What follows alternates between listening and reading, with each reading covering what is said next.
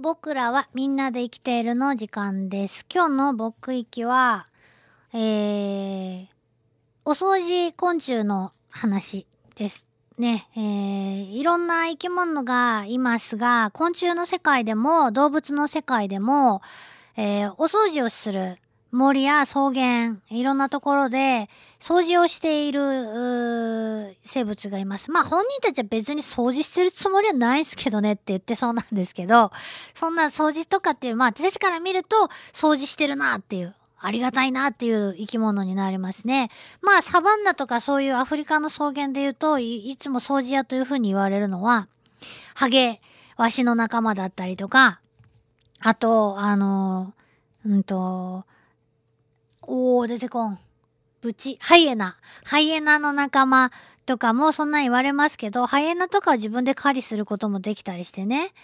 掃除屋っていうか、他の生き物が狩りしたものをこう、横取りしたりしてるみたいですけど、もっともっと細かく見ていくと、例えば死んでしまった動物の、もう他の動物がそれ以上食べない、もっと細かい部分を食べたりとか、それから動物が落としていく排泄物ですね。大きい方ですね。こういったものを、食べるのはやっぱり虫が多い昆虫ですね。ほとんど昆虫の仕事になっているみたいなんですけど、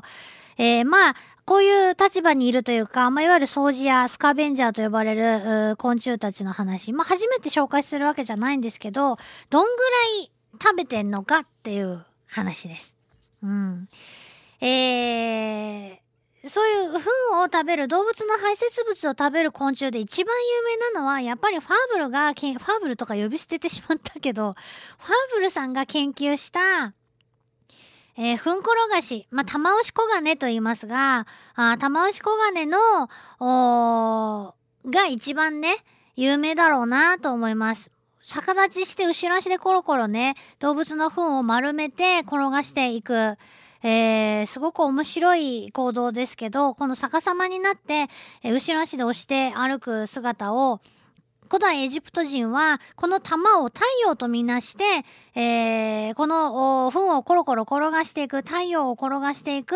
昆虫を、なんて神聖な昆虫なんだと、太陽の神ケペラの化身だというふうに考えたと。いうことなんですね。スカラベっていう名前を聞いたことがありますと思います。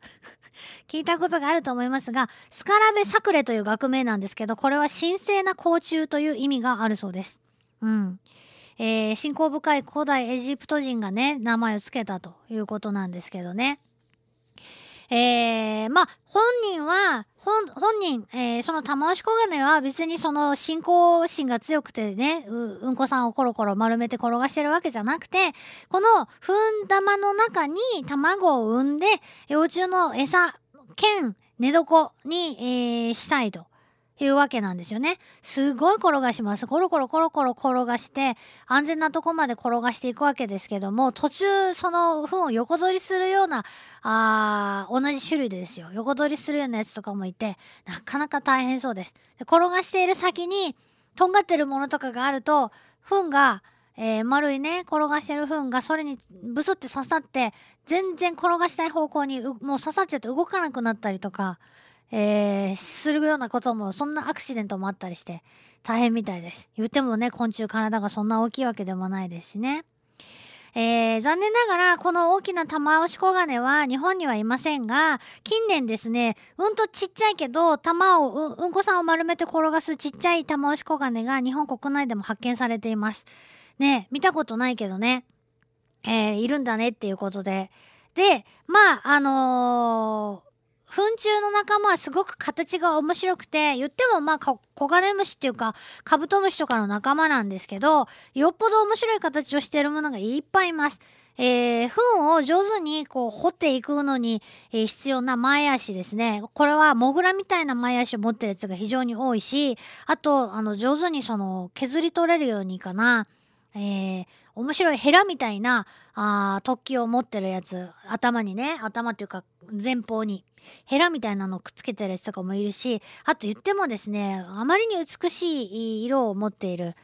コガネムシがいますね。センチコガネという、まあその名もセンチコガネなんですけど、センチコガネはすごい金属光沢が美しくて、その色違いが何種類かいて、緑のメタリック、茶色に虹色のメタリック、紺色のメタリックっていうような、紺だったり、あと紫だったりっていうような、キラキラしたやつがいます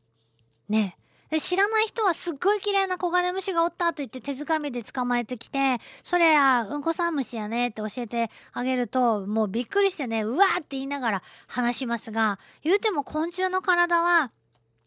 いつ見ても綺麗ね、いつも言ってますけど、汚れてないんですよね。もっとまみれててもいいだろうと思うんですけど、いつもテカテカしています。汚れにくいような泥とかそういったね、体に汚れがつきにくい仕組みになっとるんだろうなって思いますけど、泥まみれとか汚れてる昆虫ってもうほんと見ないですよね。セミの幼虫の何種類かだけ、泥をつけたまま上がってきますけど、土の中から。あとはみんな泥で汚れたりしていない。というのもやっぱり汚れると感覚的な部分が鈍ってしまうからだろうなと思いますけどね。まあ、それは置いときまして、糞虫という風に呼ばれます。糞に集まる、甲虫たちですね。みんな、どんな糞でもいいのかっていうと、やっぱそういうわけにはいかなくて、草食動物の糞しか食べませんっていうような、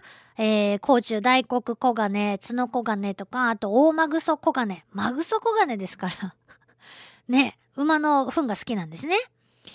それから草食動物と脱食動物の糞どっちもいけますよというのが五本大黒コガネとか前角コエンマコガネとかそういう名前が付けられてるコガネムシ、それから草食雑食肉食動物の糞も大丈夫っていうのが、丸エンマコガネとかセンチコガネ黒丸エンマコガネとかそういう風に、ちゃんとね食べ分けてるんですね。これはでも大事なことなんですよね。食べ分けることでライバルが減るっていうねことにもなります。もちろんその食べた動物の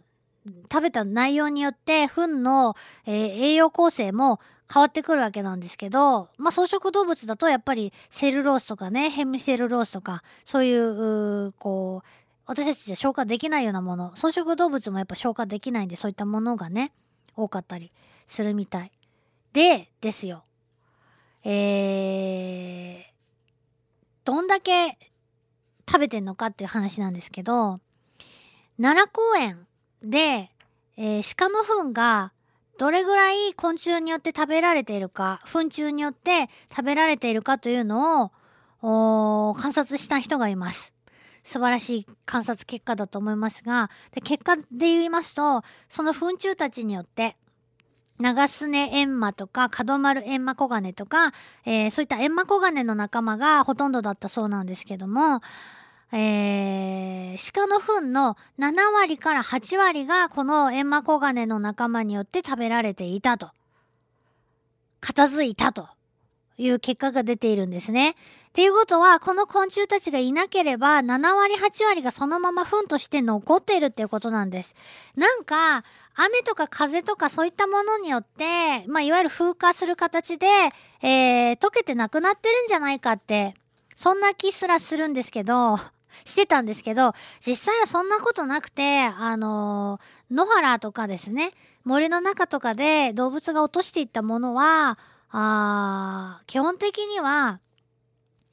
そんな簡単に雨風で溶けてなくなるようなものじゃないわけです。特に植物質を食べてる草食動物が食べてるようなものは食物繊維が主に出てきてるわけで溶けないやつがですからそのまま置いといてもなかなかそんな溶けてなくなるわけないんですよね。誰かが食べて分解してくれてるっていうことでねすごいことだなと思います。前もちょっと話したかな、山の中とかで犬ちゃんたちとかと遊んでいる時にこう催してきてね、大きい方を落とした時に草がもう夏場になると草とかも結構深く生えてきててどこに落としたその辺でしたっていうのは分かっててもどこに落ちたかっていうのが分からない時は本当にあるんですけど、そういう時もですね夏場ですね、これ冬は無理なんですけど、夏場だとしばらくても1時間とかじゃないです。ほんの数分、数十秒でいい時もありますけど、待ってると、もうハエとか、あとですね、さっき言ったセンチコガネですね、ブーンっていう羽の音が聞こえてきます。来た来たと思って待ってると確実にその場所に着地してくれるので、ここにあったっていうのが分かるんですよね。で、残念ですけど、そのせっかく教えてくれたけど、まあそのまま置いてってね、ご飯として置いていくわけにもいかないんで、片付けたりし、ちゃんと片付けるわけなんですけども、それほど敏感に匂いでしょうね、感じ取ってやってきます。すごいなと思うけどな。ということで、糞虫の話で夢中になってみましたけども、あのね、上にたかってると思いきや、下から土に穴掘って真下から掘りに来るやつもいるので、持ち上げてみると、糞をね持ち上げてみると、下からボロボロボロって、うわ急に明るくなったって言って、逃げていくちっちゃなね糞虫とかも見られます。うん、よかったらどこかで観察してみてください。以上、僕らみんなで生きてるでした。LOVE FM Podcast。LOVE FM のホームページではポッドキャストを配信中。スマートフォンやオーディオプレイヤーを使えば、いつでもどこでもLOVE FM が楽しめます。LOVEFM.co.jp にアクセスしてくださいね。LOVE FM Podcast。